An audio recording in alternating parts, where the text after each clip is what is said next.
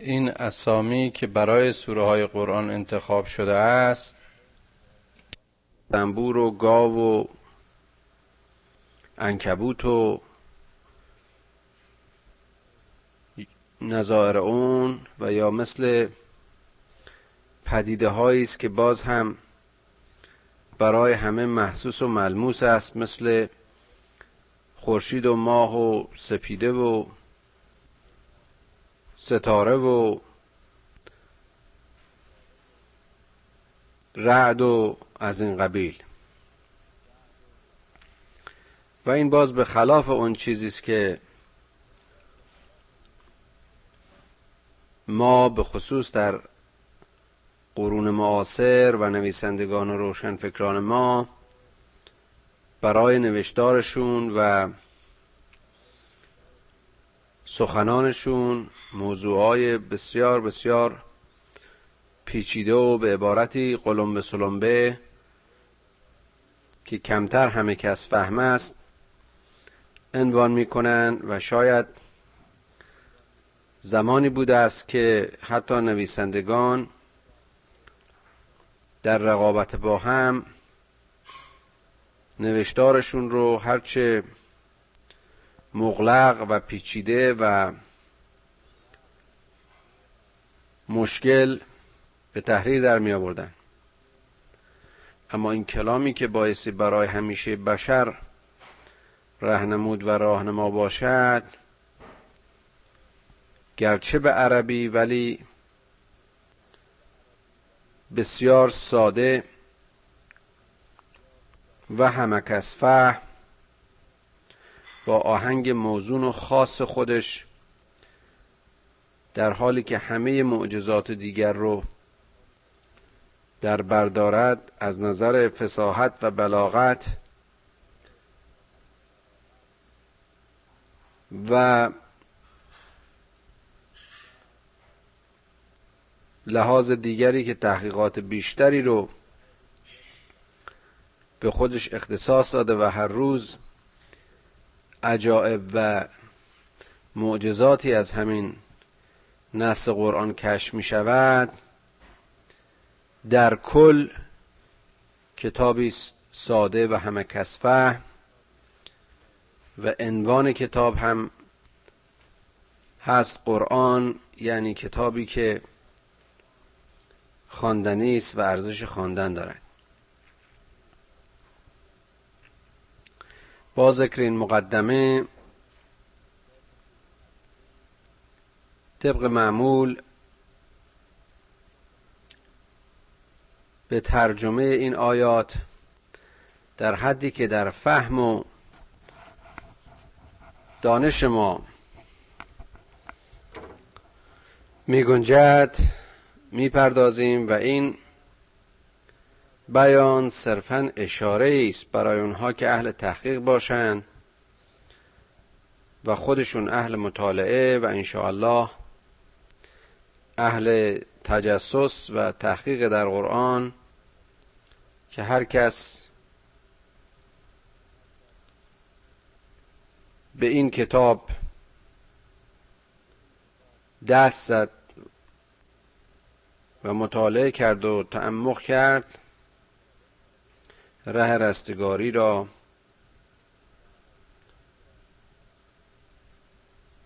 در پیش پای خودش خواهد دید و مختار است که برود و یا نرود.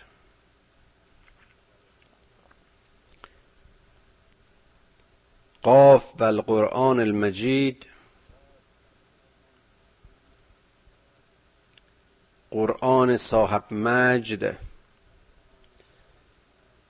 کلام با عظمت خداوند. هدیه است که رسولش و آخرین رسولش محمد صلی الله علیه و آله و سلم برای همیشه بشر برای همیشه هستی. برای همه پدیده های هستی به ارمغان آورد. و این قرآن چکیده و خلاصه همه رسالت های قبلی است. در برگیرنده مجموعه پیام همه پیامبران قبل از خاتم است.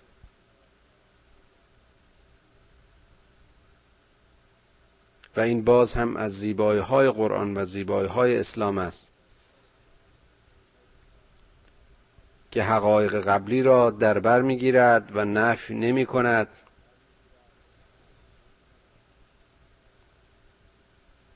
و اسلام را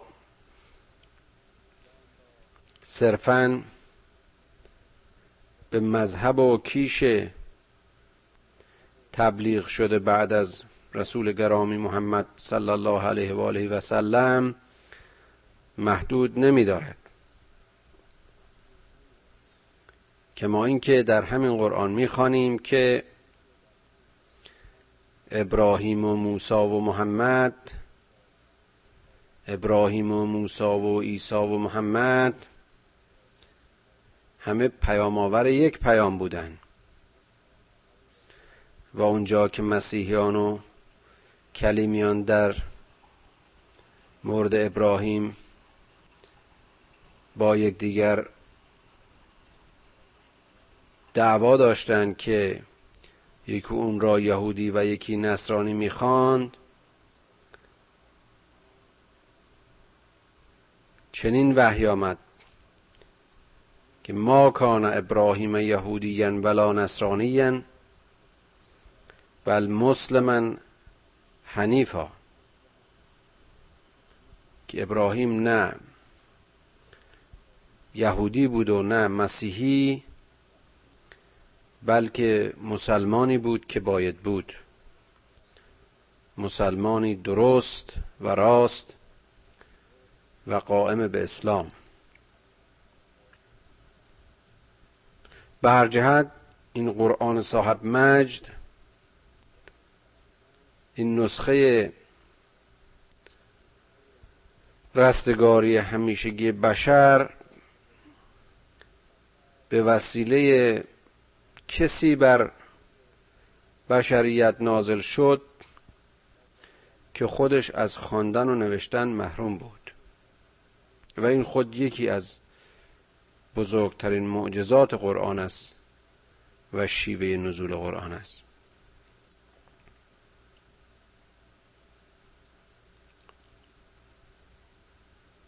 در این نزول قرآن به محمد صلی الله علیه و آله و سلم به عنوان یک فرد امی جامعه جاهلی اون روز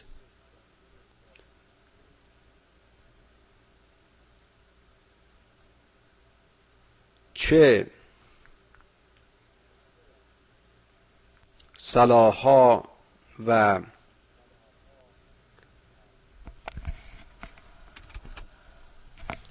و جنبه های خواست الهی که هنوز بر بشر مجهول است. اما می توان بر حسب فهم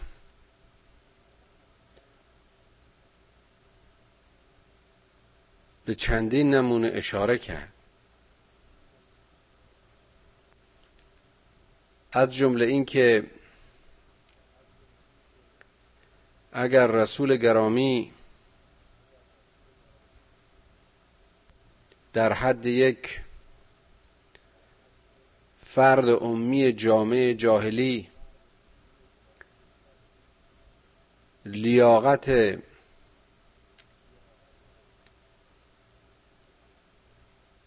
پیامآوری این پیام عظیم و این قرآن مجید را در سایه انسان بودن انسان درست بودن امین بودن پیدا بکند. چرا که انسانهای دیگر نتوانند به پیروی از این انسان نمونه که مصطفی لقب گرفت این قرآن رو بخوانند بفهمند و عمل کنند. دیگر اینکه این پیامبر انبی وقتی کلامی می آورد که با هیچ یک از کلامهای روز اون روز و یا روزهای بد و نسلهای بد قابل مقایسه نیست باید کمتر جای شک برای کسی بماند که این کلام کلام خود او نیست. و باز هم این که او درس خونده دارنده علم روز نبود که کلام وحی را بر حسب سلیقه و علم اکتسابی خودش بخواهد کم و زیاد و یا زیر رو کند. اینجا فرصتی نیست که بخواهیم درباره معجزات قرآن و چگونگی نزول قرآن صحبت کنیم اما این مقدمه از این جهت لازم است که با همه این دلایل واضح و آشکار کسانی که این قرآن برشون نازل شد دچار تعجب شدن. و این تعجب اونها رو از قبول این واقعیت به دور داشت. بل عجبوا ان جاءهم منذرا من منذر منهم. تعجب می‌کردند که چطور ممکنه یک رسولی یک انذار دهنده از میان خود اینها بلند شه که بخواد اینها رو به راه راست و راه خدا هدایت کنه. انتظار داشتند که کسی به قول مشهور از ما بهتران باشد از ملائک باشد. آدمی که با اینها می‌خورد و میخوابید و در بازار راه می‌رفت مشکل بود برایشان قبول کنند که او از طرف خدا آمده است و پیام خاصی دارد و دایی رسالت اونها را دارد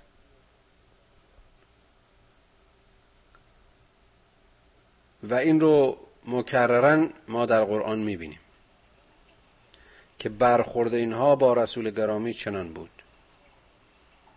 فقال الکافرون هذا شیء عجیب.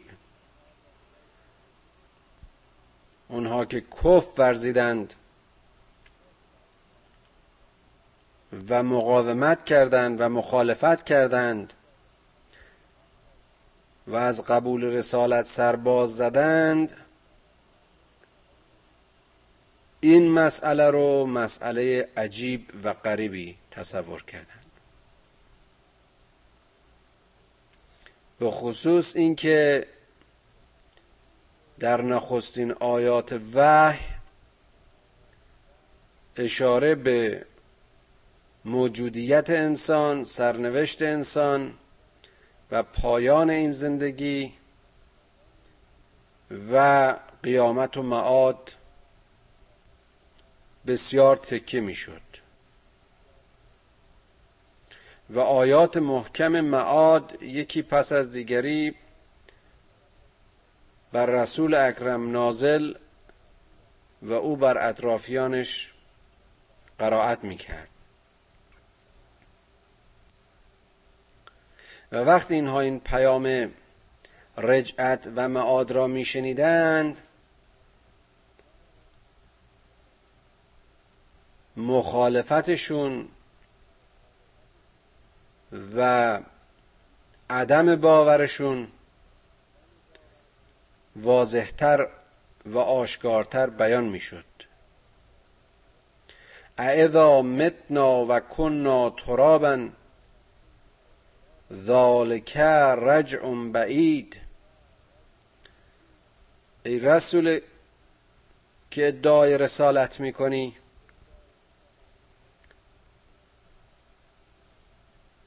و چنین باورداری و یا چنین می‌گویی که پس از اینکه ما مردیم و لاشه هایمان خاک شد و برباد رفت باز هم به این زندگی برخواهیم گشت. رستاخیزی وجود خواهد داشت. این رجعت رو اونها بسیار بسیار بعید می‌دیدند.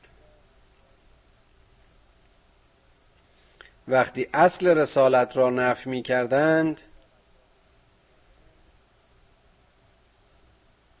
خواه معاد که جزی از پیام و اصول تبلیغ شده به وسیله این رسول بود با چنین منطقی رد می شد و رد می کردن.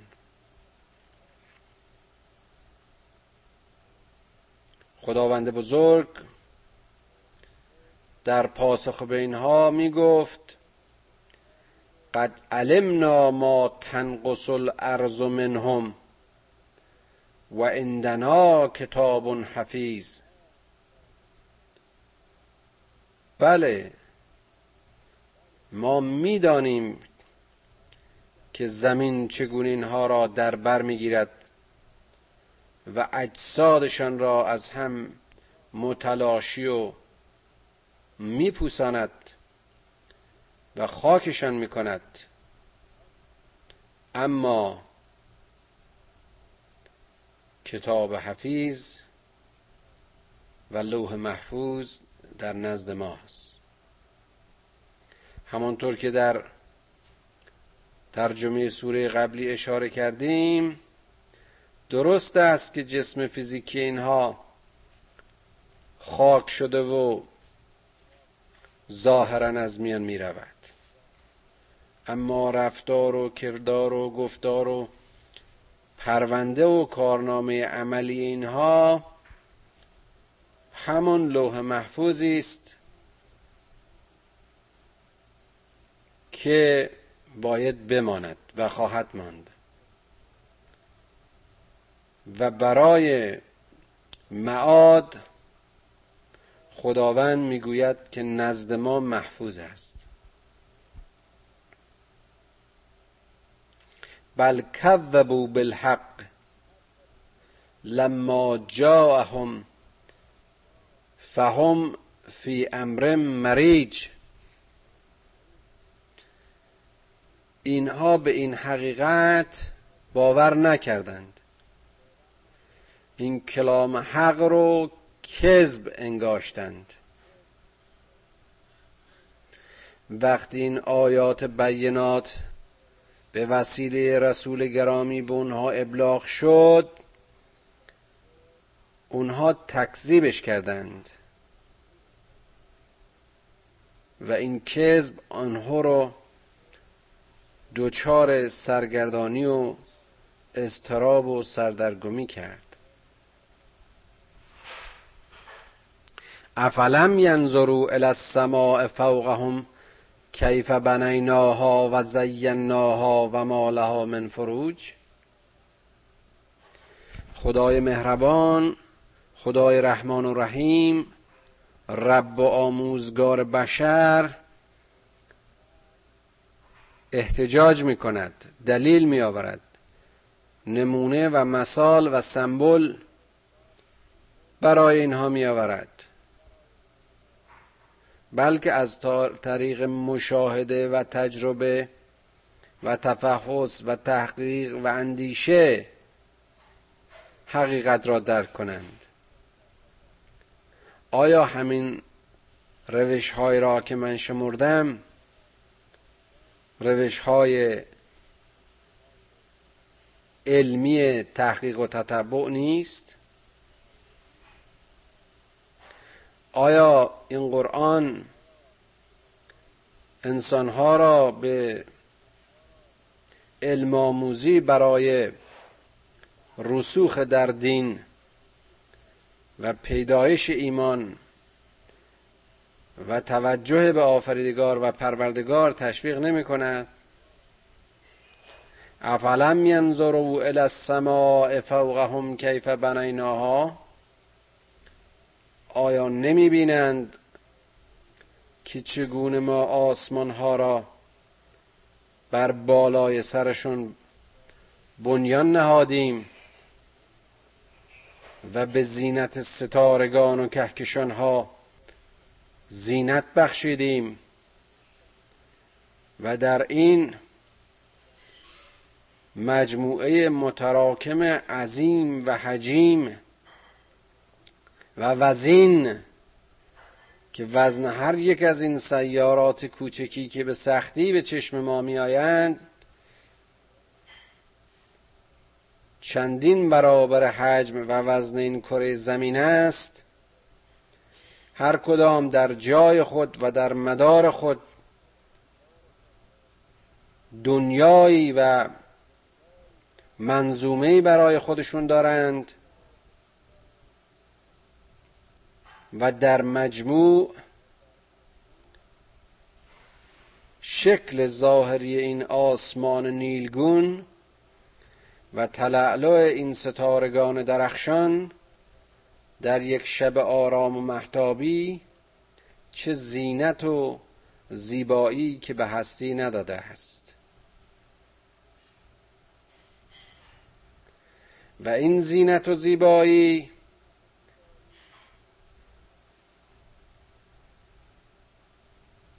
چقدر محکم و با اساس بنیان شده است.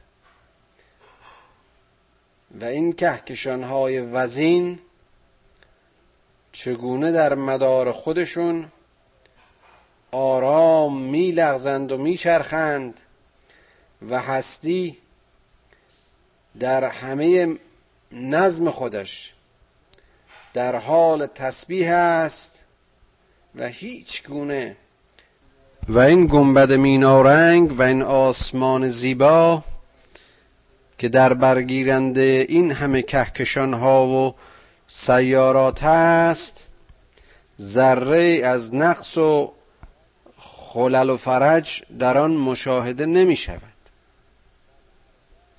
و الارض مددناها و الغینا فیها رواسی و انبتنا فیها من کل زوج بهیج. و به زمین نگاه کن که چگونان را در زیر پایت گسترده کردیم و بر آن شیارها و راهها و کوهها بگماردیم خلق کردیم تا در مسیر آن تو راه خود بیابی و بر بام کوهساران برف و یخ برای انباشته شدن ذخایر آبی تغذیه کننده دشت و جلگه به منظور بارور کردن نباتات و بهرهگیری حیوانات که از هر کدام با زوج خودشون برای ایجاد نشاط و هیجان زندگی خلق کردیم و تو ای انسان همه این پدیده ها را در کنار خودت بنگر تعمق کن تعقل کن در هستی آنها و چگونگی زندگی و روابط آنها و همه این حرکت و هیجانی که در اطراف خود می‌بینی اندیشه کن. تبصرتا و ذکرا لکل عبد منیب. همه این عظمت ها و همه این زیبایی ها و همه این آسمان ها و همه این کوه ها بلندی ها دش ها جلگه ها گیاهان حیوانات و جنبندگان را به عنوان تبصره تذکر برای چه کسانی؟ برای کسانی که در ماهیت و چیستی و چرایی اینها تعمق کنند اندیشه کنند و با درک این همه عظمت در مقابل عظمت آفریدگار بنده باشند سر تسلیم فرود بیاورند به درگاه خدای خود منیب باشند. سرکش و اسیان کننده نباشند. این همه عظمت که وجود خود انسان نیز جنبه از این عظمت هاست اما اون چنان عظمت جداگانه ای که می‌تواند همه این عظمت ها را ببیند و آفرین بگوید بیندیشد تحقیق کند. خود بالاترین در کنار بالاترین عظمت های آفرینش جای داشته باشد و در عین حال بنده آفریدگار باشد. و نزلنا من السماء ماء مبارکا فانبتنا به جنات و حب الحسید و نخل باسقات لها طلع نزید. این دعایه مرو به یاد اون متن زیبای گلستان از زبان شیخ میاندازد که باران رحمت بی حسابش همه جا رسیده و خان نعمت بی دریغش همه جا کشیده. فراش باد سبا را گفته تا فرش زمردی بگسترد و دایه ابر بهاری را فرموده تا بنات نبات در مهد زمین بپرورد. تخم خرمایی به یمن تربیتش نخل باسق گشته. اشاره مستقیم به این آیه بسیار زیباست. ما آب را آب پربرکت را از آسمان بر این زمین نازل کردیم تا نباتات به رویش و گسترش و باغها به گل بنشینند و حبه ها و دانه ها بارور شوند و نخل باسق درختان سرکشیده خرما در دل کویر گرم و خاک و از درون خاک سیاه و به ظاهر غیر قابل زرع کویر به آسمان سر کشیده و خوشه های زیبا و میوه های خوشتعم و پربار و پرمحصول خرما را بر شاخسار درختان چتری خرما به بار بیاورند. رزقا للعباد روزی بندگان خدا را تأمین کنند.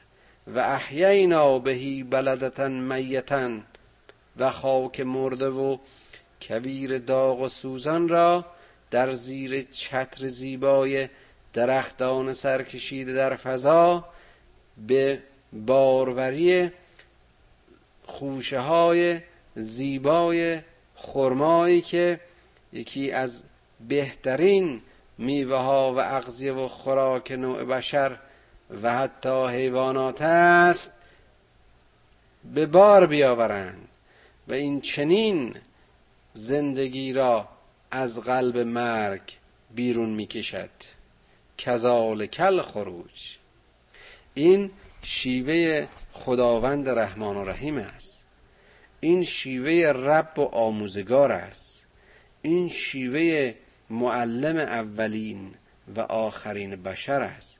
همون که علم آدم اسماع کلها با بنده خودش با مخلوق خودش مثل یک محصل دلیل می آورد حجت می آورد آیا به آسمان ها نگاه نمی کنی؟ آیا در کهکشان ها قور و اندیشه نمی کنی؟ آیا به زمین و کوه و دشت و جلگه نمی نگری؟ آیا به رودخانه ها و رویش نباتات و هیجان زندگی در همه اون چیزی که نظم و نظام خاصش در اطراف تو می جنبند و متحرکند متذکر نمی‌شوی بصیرت نداری نگاه کن آیا به ریزش باران و چگونگی زنده شدن این ذرات مرده نمی نگری در این مثال های زیبای چگونگی رشد خرما و شکافته شدن حبه ها در دل زندان سیاه خاک پس چطور نمی‌خوای باور کنی که تویی که از هیچ و نیست به هست آمدی. حالا اون کسی که در نهایت قدرت و علم و شفقت و لطف و مرحمت چنین حیاتی رو به تو بخشید قادر نیست دوباره تو رو سرهم کنه. و معاد رو تکذیب می‌کنی. کذبت قبلهم. قوم نوح و اصحاب الرس و سمود و عاد و فرعون و اخوان لوط و اصحاب الایکت و قوم تبع این فقط مخصوص مردم زمان محمد صلی الله علیه و آله و سلم نبود. همه پیامبرانی که قبل از او اومده بودن هر کدام به شکلی مورد کذب و تمسخر و استهزای قوم خودشون قرار گرفتن. اونها هم رسولان زمان خودشون رو تکذیب کردن. کلون کذب الرسول فحق وعید همشون تکذیب می‌کردن رسالت رو. نمی‌خواستن باور کنن که انسانی اون هم در حد اون انسانهای ساده مثل موسی و عیسی و محمد مثل نوح و دیگر پیامبران. از دل خودشون پاشن و بخوان به فرمان خدا بشر رو به راه راست هدایت کنن. و حق هم همین بود که در نتیجه این تکذیبشون به اون سرنوشت های شومی که در تاریخ این ملت ها می‌خوانید دوچار و گرفتار شدند افعینا بالخلق الاول بل هم فی لبس من خلق جدید. آیا ما در خلقت اولیه اونجایی که اینها را از هیچ و نیست به هستی آوردیم از کسی درخواست کمک کردیم؟ کسی ما رو یار و یاوری کرد؟ اگر در خلقت ازلی و اولی بشر و هستی ما احتیاج به کمک کسی نداشتیم حالا چرا در شک و ریبند که چرا باور نمی‌کنن که اون خالق ازلی می‌تواند که خالق ابدی نیز باشد؟ چرا معاده به این سادگی را درک نمی کنند و چرا نمی‌خوان که رستگار باشند؟ این جالب است که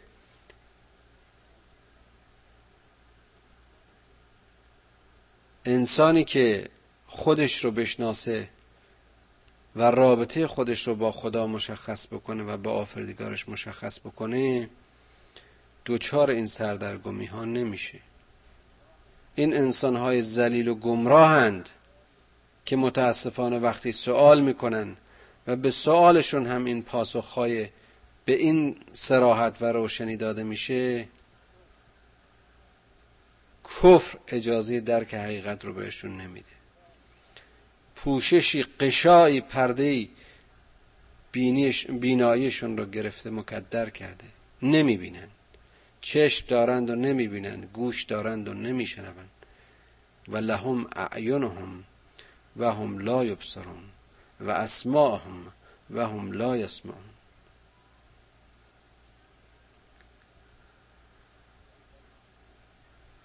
این بشری که باید در نهایت شناخت خودش رو و وجود خودش رو ذره بسیار ناچیزی از همه این نظام هستی بدونه. و باز در نهایت اعجاز بفهمه که این سوالی که او می‌کنه خودش نعمتی است که خداوند در مخلوق خودش و بنده خودش قرار داده. این توانایی ایجاد سوال که نشانه تفکر و اندیشه بشره و قاعدتا باید او رو به مسیر تعالی و مسیر رشد هدایت بکنه و به همین منظور هم در او انگاشته شده. چرا حاضر نیست جواب سالم و درست به سوالاتش رو بپذیره. و دچار وسوسه نشه. و منطق سوری و فیزیکی روزنه های درک اون رو مسدود بکنه. آیا این تفکر آیا اندیشه منطق نطق همه از آثار روح پروردگار نیست؟ این دمی نیست که در کالبد خاکی او دمیدند. و بی این دم و در خارج از این صفت او لیاقت و قدرت هیچ گونه سوالی را نمی داشت. آیا درک این مطلب ساده برای بشر اینقدر مشکل است؟ و می بینیم که هست.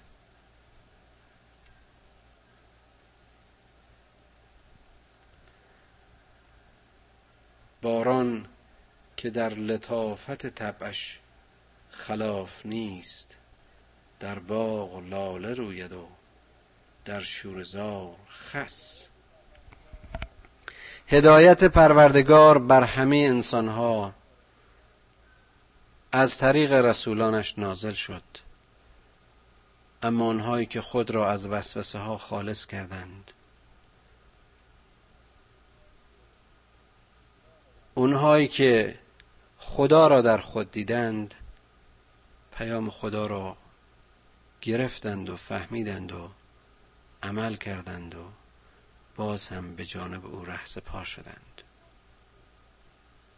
و آنها که کف ورزیدند به اسفل از سافلین بیچارگی و در دری در زندگی و در تاریخ قوم و ملت خودشون گرفتار آمدن. مسائل پیش پا افتاده رو ما متاسفانه اغلب درش در جا می‌زنیم. بدیهیات است که ما را سردرگم کرده است. معضلات را در سایه تلاش و تحقیق و تتبع هر کسی تلاش می‌کند از گوشه در گوشه از آزمایشگاه در گوشه از کلاس تحقیق بهش برسه دست پیدا بکنه. اما این مسائل ساده و پیش پا افتاده که ایمان آفرین است که جهت آفرین است. که رابطه انسان را با خودش و با هستی مشخص می‌کنه این هاست که متاسفانه سخت درک میشه. معنی بدیهی این است که احتیاجی به اثبات ندارد. بر همه کس روشن و واضح و آشکار است. اما می‌بینیم که چنین نیست. و رسولان با آیات بینات و بدیهیات و این مثال های زنده و روشن برای رهنمود و بیان هدایت به سوی انسان ها آمدند و برای انسان ها آمدند. ولقد خلقنا الانسان و نعلم ما توسوس بهی نفسه خدا میگه من خودم این آدم رو خلق کردم. خودم هم می‌دونم که چه چیزایی وسوسش می‌کنه. این وسوسه ها باز هم نظیر همون سوال انگیختن هاست. یعنی برای امتحان است برای این است که مشخص بشود که چه کسانی در مقابل این وسوسه ها تقوا پیشه خواهند کرد و سره را از ناسره مشخص خواهند کرد. و تسلیم نفسانیات خود نخواهند شد و در خود به دنبال خدا خواهند گشت. و از مسیر خداگاهی به خداگاهی خواهند رسید. از مسیر خداگاهی خودشون به خدا آگاهی خواهند رسید. وقتی که خدا را در خود دیدند وقتی که خدا را در خود شناختند به صفات خدا در خود پی می‌برند. و چون خدا خلاق خواهند بود اما نه به میزان خدا. مهربان خواهند بود. عالم خواهند شد. حکمت خواهند آموخت. و نحنو اقرب الیه من حبل الورید. و اگر تحقیق کنی و اگر تحقیق کنند مرا از ورید گردن خود به خود نزدیکتر خواهند دید. جالب است که ورید گردن را مثال زده است. اینها رکهایی هستند که بازگشت های تغذیه‌ای مغز رو به قلب برمیگردانند.